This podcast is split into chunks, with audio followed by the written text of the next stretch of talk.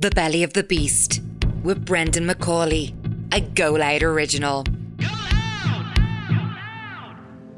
On an evening in February 1919, in a small kitchen on the Cabra Road, Broy's world is about to become a whole lot more precarious when Collins, his hero, asks him to commit one of the most notorious acts of espionage in modern European history. Collins wants Broy to smuggle him into the nerve centre of British intelligence, into the belly of the beast. The volunteers want you to come to my house tonight. The time had come for direct contact with me. Broy should meet Michael Collins directly.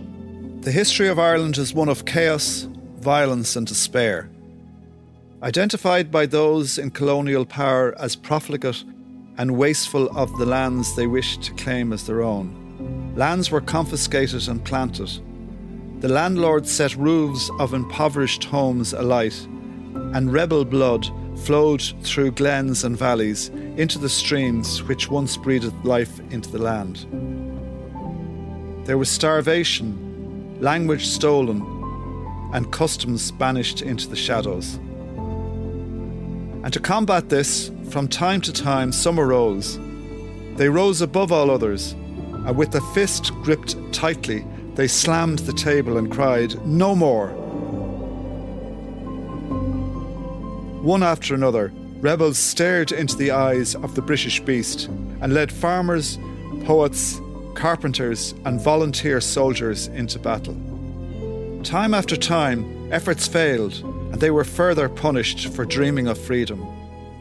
But one thing they all lacked was the ability to see what the beast could see to hear what the beast heard, and to smell what the beast could smell. That was until Ned Broy, a young man from rural Kildare, a typewriter, a unique ability to keep calm under pressure, and a sense of justice came to the fore.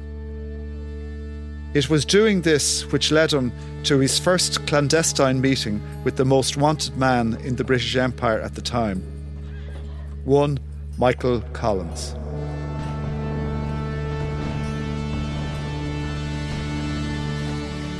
In the days after the flames stopped, the centre of Dublin lay in ruins. Terror was in the air. Heavy artillery had rained down on the rebel outposts bringing the doomed 1916 rising to a swift end. The merciless British response and executions by firing squad of the 15 leaders left a blood like tang in the air. It was all these combined events that had a radicalising impact on the young Ned Broy. The man whose sole purpose was once to be an international athlete was now about to make the most momentous decision of his life. At some point, Somewhere between fear and desperation, Ned Broy decided his life was no longer that of a single minded athlete. It was now a life dedicated to the people of his country. It was the impact of those executions by the British of the 1916 leaders that changed Ned Broy from being a moderate nationalist to becoming a spy for the IRA. Diarmaid Ferriter explains. Well, the British government made a Hames of the executions. The executions weren't surprising and they were completely understandable. Britain was at war. This was highly treasonous activity and it was regarded as such and was treated as such. The problem from the British perspective was the way they approached it because they stretched out the executions. Instead of doing them suddenly and quickly, they were stretched out, allowing sympathy to build, allowing greater awareness of what was going on to build. One contemporary described it as like seeing blood seeping from behind a closed door you know, slowly coming out? Is there another one on the rumours that were circulating? And then there was the overreaction in relation to the number who were arrested. Far more were arrested than were involved in the rising, and the British authorities were relying on very out of date information in relation to uh, their suspects and, and supposedly uh, political radicals, many of whom were no longer political radicals if they'd ever been political radicals. So the arrest of in, and internment of, of, of, so many also played a part. Uh, and why wouldn't Ned Broy have been affected by that? Dublin was reeling after 1916. I asked Professor Michael Laffan, my old history professor from UCD, to explain about the shock, bewilderment, and impact of the 1916 rising on the people of Dublin, and on Ned Broy in particular. Well, Ned Broy, like so many other Irish nationalists, was caught off guard by the rising, uh, was uh, astonished by it, uh, and as it continued day after day, lasting far longer than people thought possible, it suddenly emerged as something very serious, something formidable, something that, whether or not one, dis- one, one agreed with it, one had to take seriously. Uh, and he knew, and everybody knew, that Ireland was now transformed. I think it's safe to say that Ned Broy was among very, very many who, in early 1917, took the view everything has changed. Easter Rising has radicalized Irish nationalism. Anti-home rulers have now begun winning by-elections. So clearly, uh, it's not just a flash in the pan. It's not just uh, uh, a sympathy with the rebels in the immediate aftermath of the rising. This is something that is enduring. So it, I think it's very fair to presume that Broy was one of those who took the view uh, we live now in a different world. Uh, and he began providing information, first of all to the Irish volunteers, and then later specifically to Michael Collins, who had been uh, interned until Christmas 1916 and didn't begin making his mark until well into 1917. But eventually, as we know, uh, he was the man to whom Broy went with information uh, and with warnings about what the British were planning to do. Around noon on Easter Monday 1916, telephone reports were coming into the G Division office from the General Police Office in Dublin Castle concerning certain marches of volunteers around the city. The volunteers had been formed in 1913 with the view to maintaining the rights to national independence and to secure that right in arms. These reports stated that volunteers had occupied certain buildings in the city, including the General Post Office, Jacob's Biscuit Factory in Aungier Street, and Boland's Mills at Grand Canal Dock.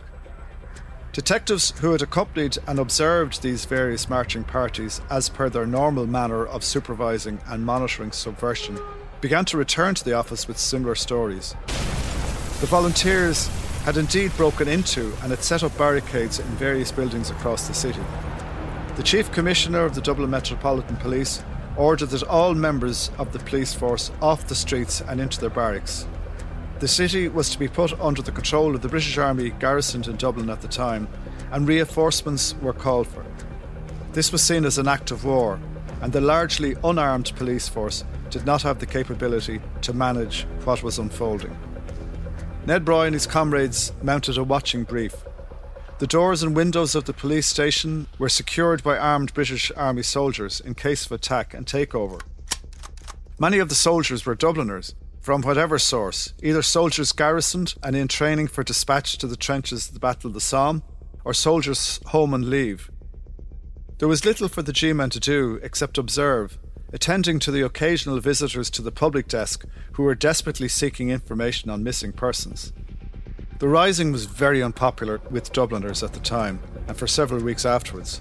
The rebels who had started the rising were seen as troublemakers and rabble rousers, who embarked on a ridiculous reckless and foolhardy rebellion against the British Empire, and the obvious and immediate impact of this rebellion was the destruction of the centre of the city and the consequence loss of jobs and damage to businesses.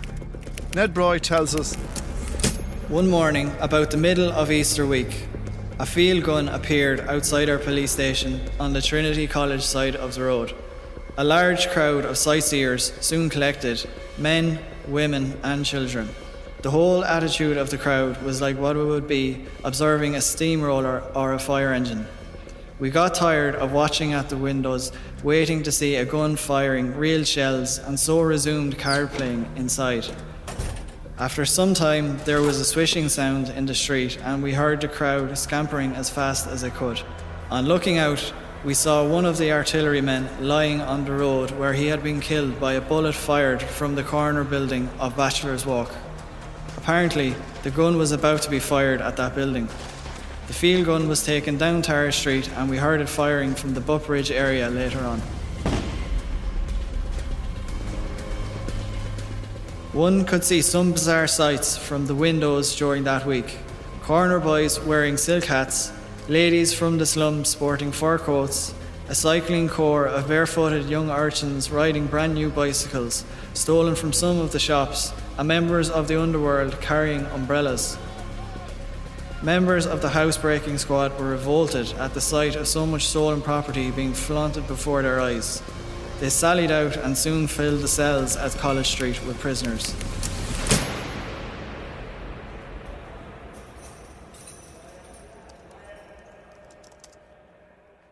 As I sit here working on my laptop in my home, which was first owned by the legendary spy Ned Broy, I often wonder what he would have made of the always on, instant access communications that we take for granted today.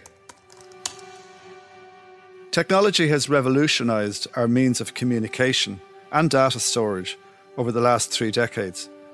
But for Ned Broy, it was the introduction of the manual typewriter into his working environment in the early 1900s that was to precipitate his espionage endeavours on behalf of the Irish rebels fighting for Irish independence from the British in the years after the 1916 Rising. After three years on the beat as a uniformed policeman, he applied for and was appointed to the infamous G Division, the armed detective branch which investigated all the crimes committed in the city. The G men, as they were called, investigated political crimes, monitored suspicious political activity, and were an anti subversive force mainly engaged in watching and foiling nationalist activities and challenges to the British presence. Now solidly placed within the HQ of British intelligence, Ned Broy started to pass on important and military sensitive information to the Irish volunteers, who were soon to be renamed the Irish Republican Army. He would soon go on to be a close confidant of Michael Collins, who was at the time head of IRA intelligence operations, meeting him secretly and in great fear for their personal safety on a regular basis. Ned Broy was a fast and accurate typist, and these skills were put to good use when he was allocated to political duties within the Dublin Metropolitan Police, monitoring the political pulse of the capital city, and at the age of 27 in the clerical section of the notorious G Division in Exchange Court just off Dublin Castle, starting in March 1915. It's hard to imagine today in 2022, but the introduction of typewriters within the police force had a seismic impact in intelligence gathering at the time, and would, ironically, soon have significant ramifications for those involved in counterintelligence. Ned Broy himself tells us Up until that time, all work there had been done in handwriting, and the authorities wanted to modernise the organisation by means of typewriters, card indexes, and so on. Otherwise, I would not have been working in that sensitive office as I was very junior in the service. The section of the G Division doing political duty had men at all the railway stations and boats. Their job was to take a note of any suspects leaving the city, ascertain the station to which they had taken tickets and send cipher wires or coded messages to the police at their destination. Similarly, any man travelling to Dublin about whom cipher wires or coded messages were received, giving their names or descriptions, were observed on arrival and shadowed to their destinations in Dublin. Another section of the G Division had the duty of going around town all day and night, observing the movements of suspects. The results of all these observations were carefully noted in a set of books in the office. Every detective made his entries in a book of his own. There was also a very large central book giving all the particulars, history, and so on of each suspect. And into this book was transferred daily the information contained in each detective's book. All these entries were made in handwriting. The superintendent of the G Division, where I joined, was a man called Owen Brien. He had an absolutely thorough knowledge of suspects and would have been quite capable of replacing all the record books from memory if necessary. Daily reports were made to the government as regards the activities and movements of suspects. In addition, weekly reports were made to government giving the history of the week's activities and a general review of the complete political activity in the district. There was also a monthly report, several copies made of each report. One copy was sent to the Commissioner of the DMP, Colonel Edward Johnstone. Another copy was sent to the Director of Military Intelligence, Major Price, and a further copy was sent to the government. Towards the end of 1915, my section of the G Division was moved into the new police station at 1 Great Brunswick Street, occupying the portion of the building near D'Olier Street. Broy decided he was one of the few in a position of real influence in the nationalists' ability to gain freedom. Being a detective in the centre of the British intelligence network in Dublin, he had access to all the intelligence and information concerning the activities of the IRA rebels. With the keys into the mind of the beast, Broy began to share this information with the rebels. I can't help but think of what nerves of steel would this require? What subterfuge and bravery? The decision to live life on a knife edge, at his own will, with no training in espionage or any history of secrecy, Broy decided that he would be the man to be the link between the IRA efforts and the efforts of the Empire. Something as seemingly insignificant as a typewriter was now having a seismic impact on those involved in counterintelligence against the old British enemy in Ireland. Ned Broy, the policeman turned spy, now typed the majority of intelligence reports on political activity by the rebels. He had his finger on the pulse of military intelligence within Dublin. Each day from his desk, he typed a copy for the police commissioner, a copy for the director of military intelligence, a copy for the government, and the most outrageous of moves, he typed a copy for the rebels. But the reports had to find their way into the right hands. Reports of raids to happen, arrests to be made, people to take out. Broy was active here too, in touch with key contacts, always in the shadows, always looking behind him. Nights of planning and subterfuge, always leaving no trace, waiting for an enemy hand on the shoulder or a bullet in the back. At the centre of this labyrinth of intrigue was Michael Collins, the de facto head of IRA intelligence. Following the insurrection in 1916, there were a great many retirements on pension and promotions and transfers in the police until about March 1917, when I invariably found myself alone in the office in Great Brunswick Street from 11am for the rest of the day. In this office were retained most of the documents captured in 1916, in which I was deeply interested as I had been carefully studying the history of Irish insurrections and the reasons for their failure. At that time, it was rumoured that there was going to be another rising, and I was of the opinion that another rising would be sheer imbecility. That there had been enough risings considering the manner in which the initiative had always been lost at the very start of them. But for the modernisation of that office, a person of my short service would not have been left in charge of it. I never had any intention of staying in the police force as I had several invitations to go to America, and I regarded myself as just an Irish nationalist who had found his way through force of circumstances into this office.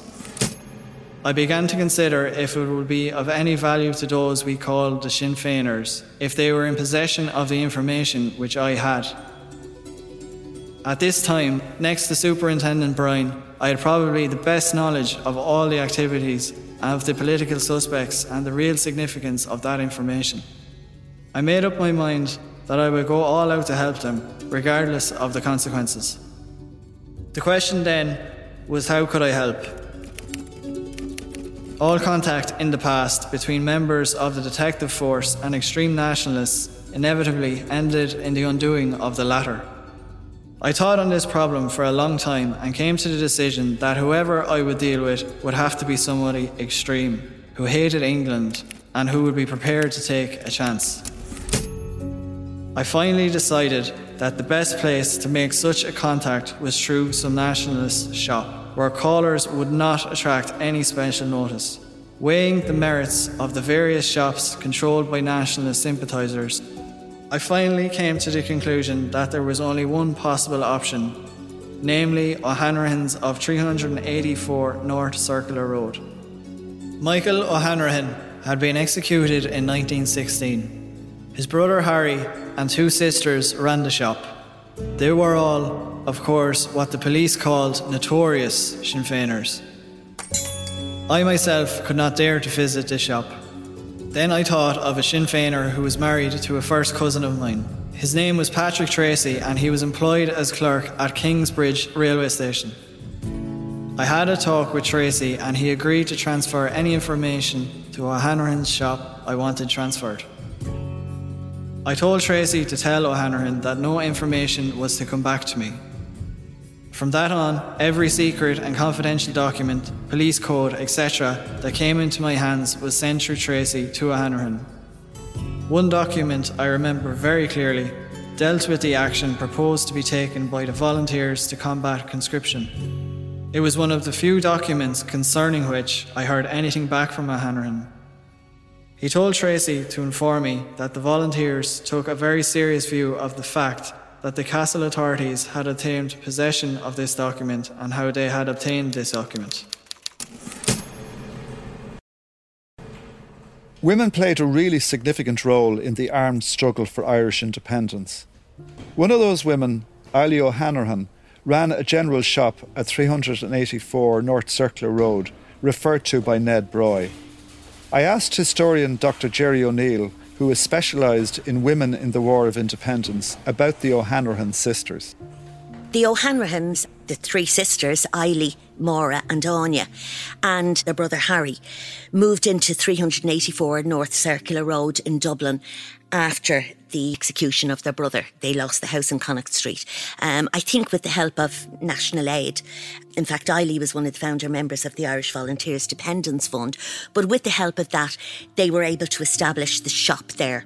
It's quite a large corner building, and they had the accommodation over the shop. Now, it was in a prominent position. It was within a stone's throw of Mountjoy Jail, so it was a good spot for people to drop messages in and out. Now, Eily's pension application states that from I think it was August 1917, Ned Broy began dropping off messages Possibly because her brother was a known member also of the IRB and had taken up the taken up the baton, I suppose, really after uh, Michael's execution. But the brother was also in and out of jail, being jailed or being interned, etc. So that baton was subsequently passed on to Eily. So she and her sisters, but primarily Eily, looked after IRB dispatches. Not just dispatches, but also arms and ammunition were kept in that particular house. Now, she says she had an arms dump on the roof of it, and right throughout the War of Independence, despite numerous raids, the stash of ammunition was never found. Neither were the documents at that stage ever found. But mostly messages were left in, by Broy in particular. Then they were passed on very quickly to those who came in to collect them. I think a, a guy called Thomas Gay from Capel Street Library was probably one of them. The anti conscription campaign was a huge success for Sinn Féin and for the volunteers. The First World War had entered its fourth devastating year by early 1918, and the British government were desperate to bulk up the numbers of men that could be sent to battle to engage in the final push against the Germans. In April, despite a huge abhorrence in nationalist Ireland at young men being forced to fight in the bloodbath of European battlefields, the British government passed the Military Services Act, introducing conscription in Ireland. This triggered opposition from every shade of public opinion, including the Irish Home Rule Party, Labour, the trade unions, and crucially, the Catholic Church. Sinn Féin was now provided with another cause to mobilise around and to exploit. A large war chest was accumulated through public subscription, and what would now be called mass passive resistance culminated in a national strike. In the face of this response, the British government decided not to impose conscription. In this way, it succeeded in triggering most of the negative outcomes of having had introduced conscription, without accruing any of the benefits of the war effort. Professor Michael Laffan explains the origin of the conscription crisis and its dramatic impact on the independence struggle. Strangely, two people who influenced events in Ireland in 1918 were Lenin and Trotsky, because in March 1918 they surrendered to the Germans. Germany won the First World War on the Eastern Front. The result? The Germans could move a million men from the eastern to the western fronts. They broke through the deadlock. They entered the deadlock that had existed since September 1914. They broke through the Allied lines, and it looked as if they were going to capture Paris. Panic, course, in London and Paris. And now, at this stage, Lloyd George, by now Prime Minister, decided that conscription must be imposed on Ireland. Until then, Ireland had almost an unfairly easy war. Conscription had been imposed in England, Scotland, and Wales in early 1916, but not in Ireland. John Redmond urged uh, the British government then on to Asquith, don't do it. The Irish won't like it. Well, the English, Scots, and Welsh didn't like it either, but they had to put up with it. But Redmond was pampered and indulged, and the Irish were not forced to endure conscription. Now, in uh, March 1918, with the great crisis in the war, Lloyd George felt we have to impose conscription on Ireland. And that provoked a massive uh, reaction in Ireland. Determination on the part of very many Irish people. We will fight and, if necessary, die in Ireland to avoid being sent to fight and die in France. Uh, and that anti conscription campaign further radicalised Irish nationalism. Uh, the new Sinn Féin party was able to engage, and the Irish Volunteers, able to engage in a very close alliance with the Catholic Church, thereby acquiring respectability. And uh, there was very soon uh, an awareness on almost all sides that uh, home rule could not be enforced in Ireland without massive bloodshed, and that, as was remarked at a meeting of the British Cabinet, we would need to send more soldiers to Ireland to impose conscription than we could ever get out of Ireland by conscription. The British response to their failed conscription campaign was to arrest the entire leadership of Sinn Féin under spurious and utterly false charges, and this became known as the German plot alleging that the Sinn Féin leadership, Eamon de Valera, Arthur Griffith, Cathal Brugha, were working closely with the Germans as an act of high treason at a time of war. The German plot was to be a significant turning point in Ned Broy's spying activity in two significant ways. He'd gone to great lengths to pass on warnings and information of the impending arrests due to take place on the 17th of May. He passed on lists of those to be arrested 73 people in all, to Tracy, who duly passed them on to O'Hanrahan's. In speaking of his communications with Tracy, Ned Broy gives an insight of the labyrinthine journey of such intelligence. I gave Tracy a copy of the complete list of the Shinners to be arrested on the Wednesday, 48 hours before the arrests were to take place. I met him in a public house in Benburb Street. I got Tracy to copy the particulars in his own handwriting, destroyed my list there and then, and instructed Tracy that in the usual manner he should get O'Hanrahan to copy this list in his own handwriting and destroy Tracy's list. Ned Broy had been assigned telephone duty in the G Division office on the night of the arrests. He could not believe it as messages were coming through confirming the arrest and capture of the 73 Hadn't he specifically warned of their impending arrests? He was particularly flabbergasted when the word came through that that man, meaning Eamon de Valera, had boarded the southbound train at Harcourt Street Station. He was convinced that de Valera would get off the train before his home station of Greystones. He could not believe it eventually when the message came through that that man had been arrested. What Ned Broy could not have known is that De Valera felt the arrests would be a great propaganda coup for Sinn Féin and the drive for Irish independence, and allowed himself and others to be arrested. Ned Broy was flabbergasted that his information had not been acted on. This suggested to him that there was a breakdown in communications and that he might be exposed and vulnerable. He also became aware of a time lag in getting intelligence to the volunteers as he had to wait until Tracy finished his work for the day, resulting in an inevitable delay in transferring the information. The failure to avert the German plot arrests convinced Ned Broy of one important thing.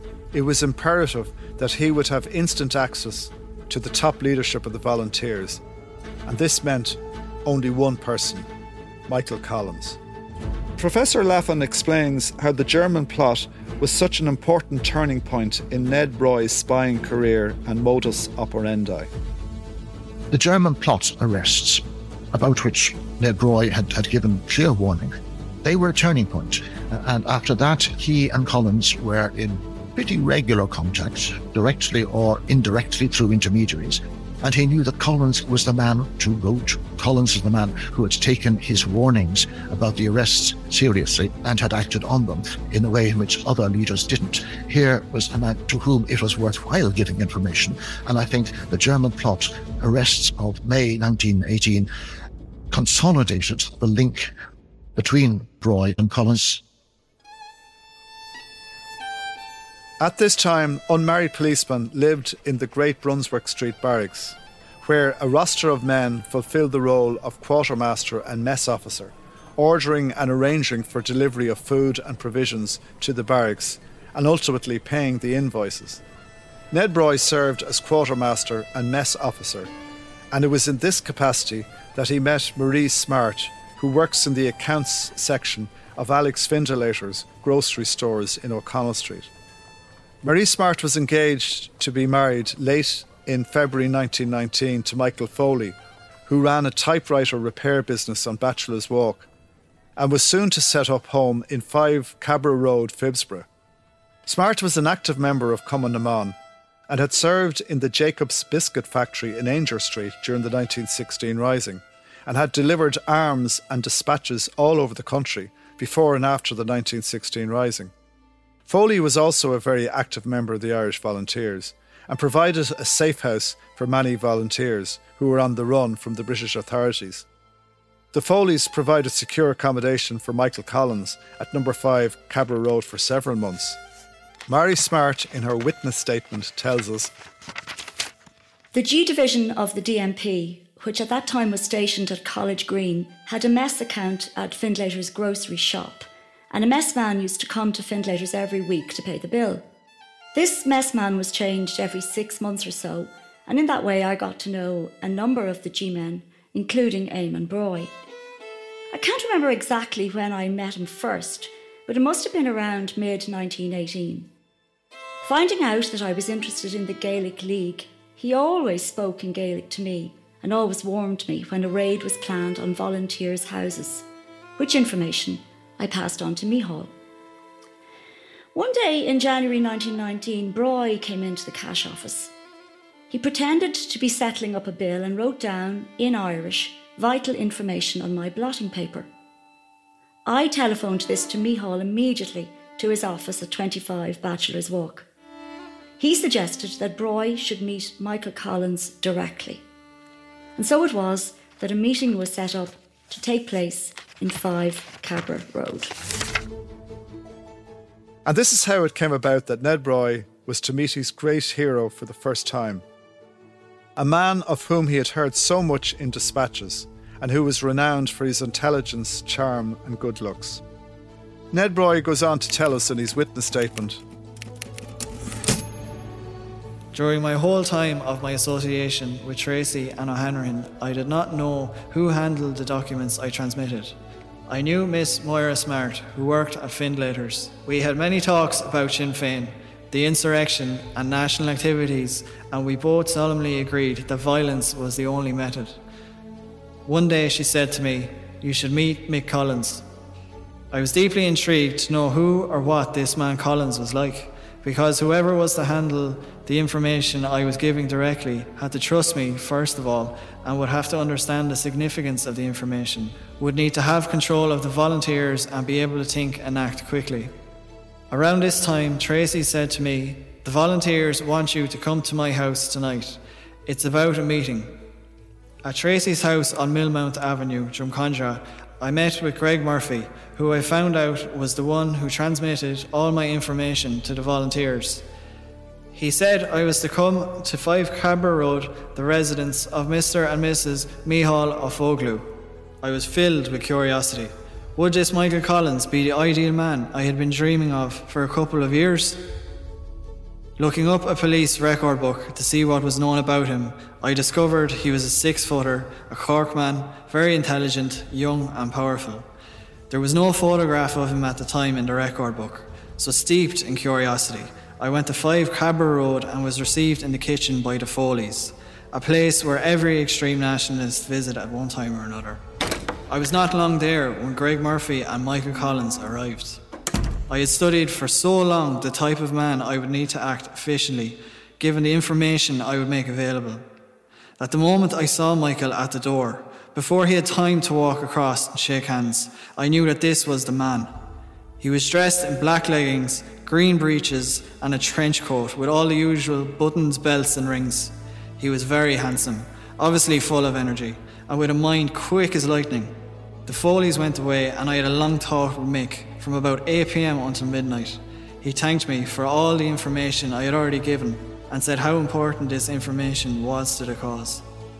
I asked him about the German plot arrests, and he looked at Greg Murphy, and both smiled and said no more.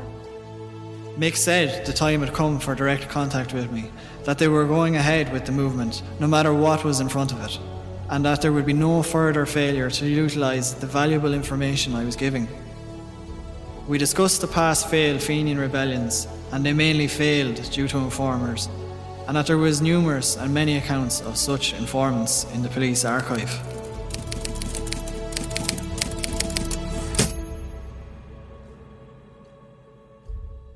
It was thus in February 1919 an audacious plan was conceived to commit one of the most notorious acts of espionage in modern European history. Michael Collins, the de facto head of intelligence, had decided that Broy would be central to the success of his intelligence war and that Ned Broy would smuggle Michael Collins into the nerve centre of the police intelligence files. I sleep in the master room of our house, the one in which I'm sure Ned Broy also slept. Thankfully, I sleep soundly, but I often wonder how well did Ned Broy sleep as he contemplated what he had promised Michael Collins that he would do on that fateful evening. Did he begin to imagine the enormity of the task ahead and the danger? How is he going to smuggle the leader of the Irish volunteers into the file rooms and the archive of the Dublin Metropolitan Police, thus enabling him to trawl through Secret Service files? Did he sleep well as he contemplated smuggling the arch enemy of the British Empire right into the belly of the imperial beast?